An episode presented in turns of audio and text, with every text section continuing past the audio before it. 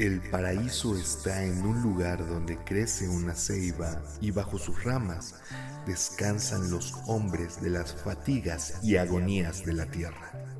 Su hermoso follaje sirve de amparo y el hombre puede disponer de exquisitas comidas y bebidas, las cuales no se acaban jamás. Oh boy, here we go again.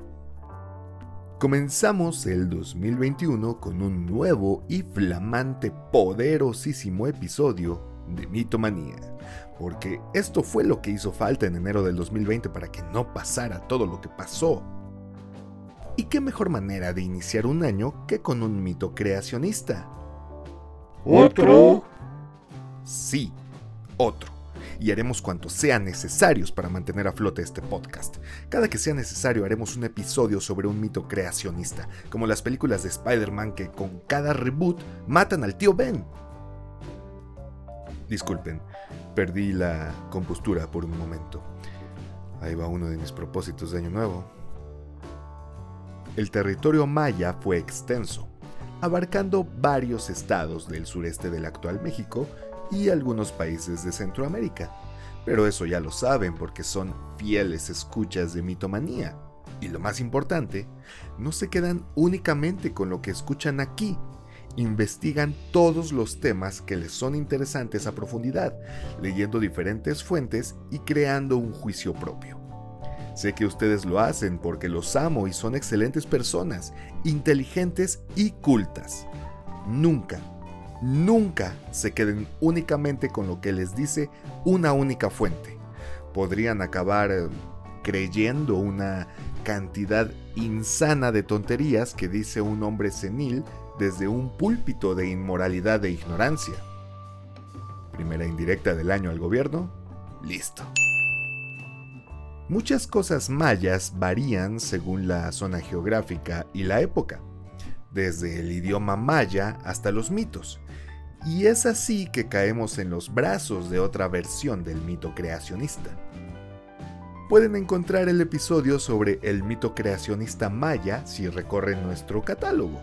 Salió por allá de octubre y estuvo muy chido, pero no se preocupen, no haremos resúmenes sobre ese episodio aquí.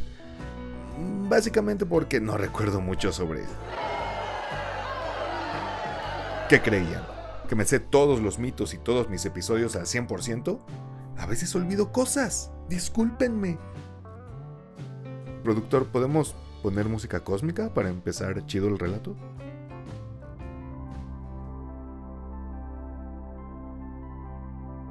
En algún lugar antes del tiempo, cuando no había nada y los dioses se codeaban con Chabelo y la reina Isabel, los primeros decidieron crear al mundo usando una cuerda para medir, la precursora de la cinta métrica sin duda, y dibujaron un cuadrado que delimitaría los límites del universo, acto que haría enojar a los físicos que aseguran que el universo es infinito. Eso sonó como si yo creyera lo contrario, para nada. Em, yo creo en lo que la gente más educada que yo dice sobre temas que yo no comprendo o domino, sobre todo si muchos de ellos están de acuerdo en una misma teoría. Aquí no somos como esa gente que dice que no se necesitan estudios para construir una carretera, misma que se les derrumbó en la primera lluvia. No, no, no, no. Aquí somos pro ciencia. Dibujado este cuadro que delimita el universo, entra en escena el poderosísimo Hun Na Ye, cuyo nombre puede traducirse como primera semilla de maíz, también llamado el primer padre.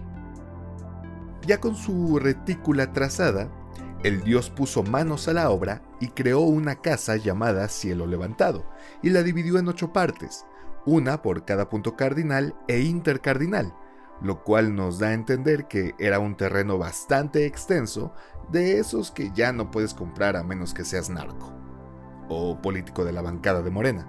Les hablo a ustedes, Bartlett y Ackerman. Hablar sobre las propiedades multimillonarias y no declaradas de los políticos. Listo.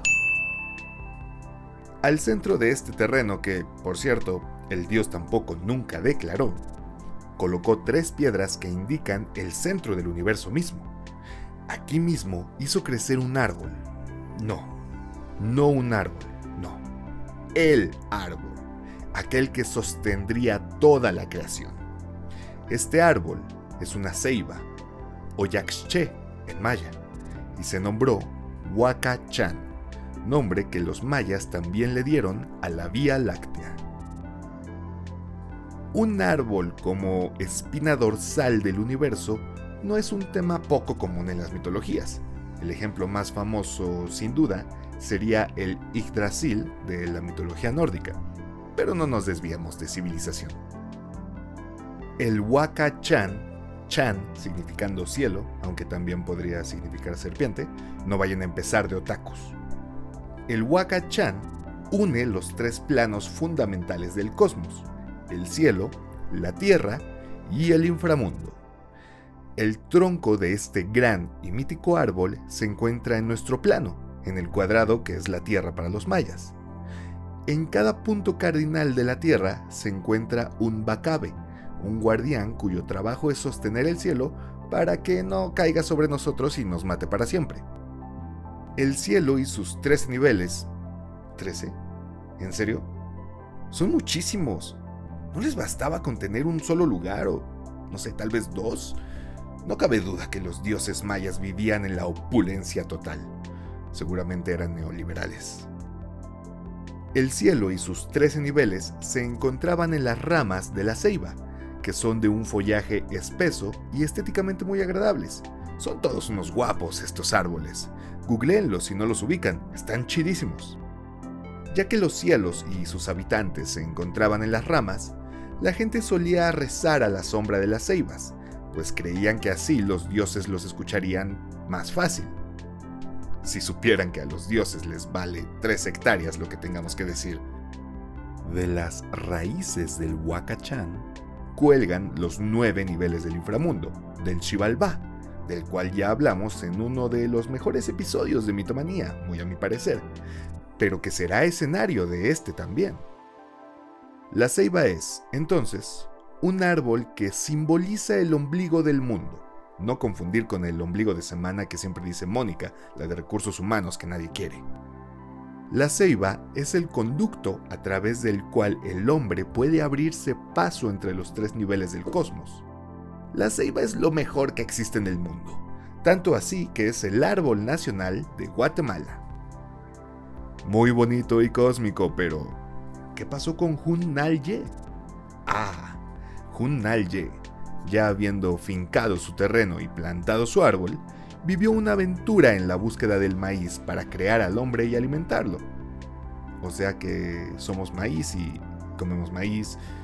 ¿Eso nos convierte en caníbales de alguna manera? ¿No? Ok.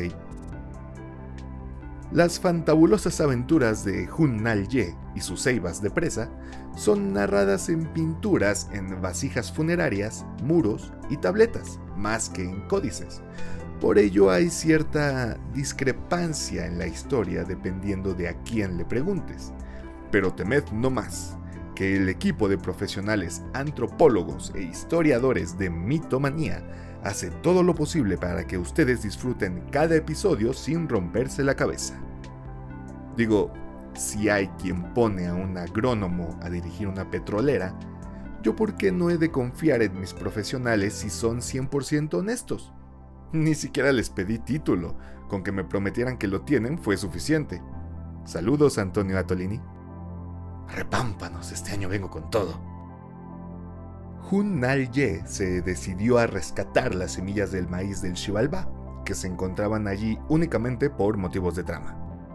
Para poder poblar su mundo cuadrado, el dios no dudó en entrar a las entrañas del mismo mundo, accediendo posiblemente por las cuevas que se encuentran, según los estudiosos, en Alta Verapaz, Guatemala, por lo que el dios cambió sus Maya Coins por unos quetzales, por si se le antojaba algo en el camino, y se embarcó en el viaje de su vida.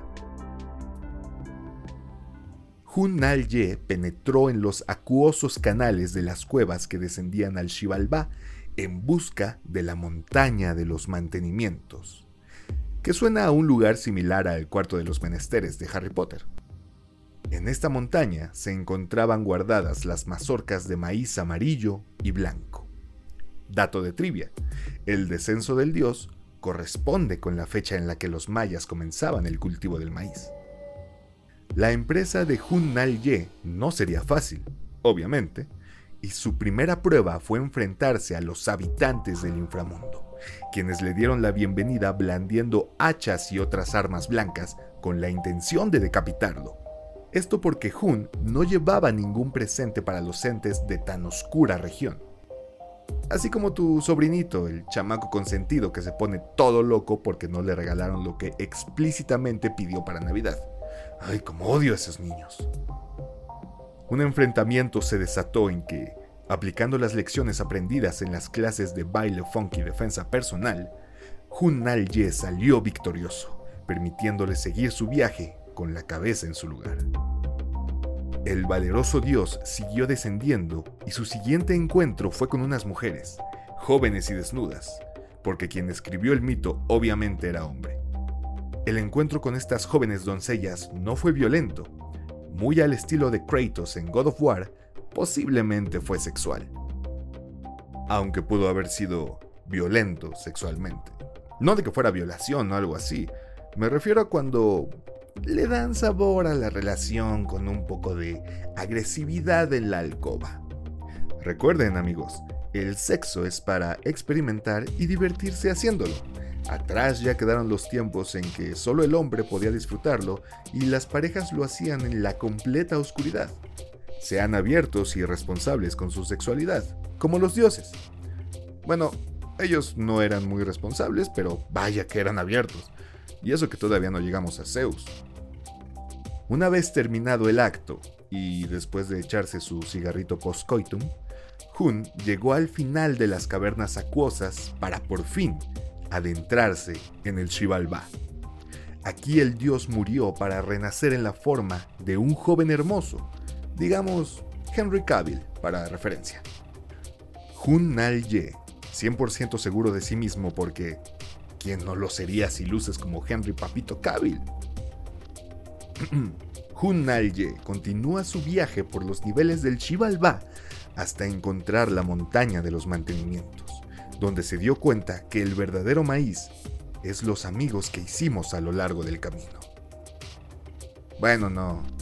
Jun llegó a la montaña y recuperó las semillas de maíz blanco y amarillo, mismas que guardó en una bolsita que se colgaba al nivel del pecho, posiblemente la precursora de la mariconera que usan los reggaetoneros para saltarte en sus motonetas.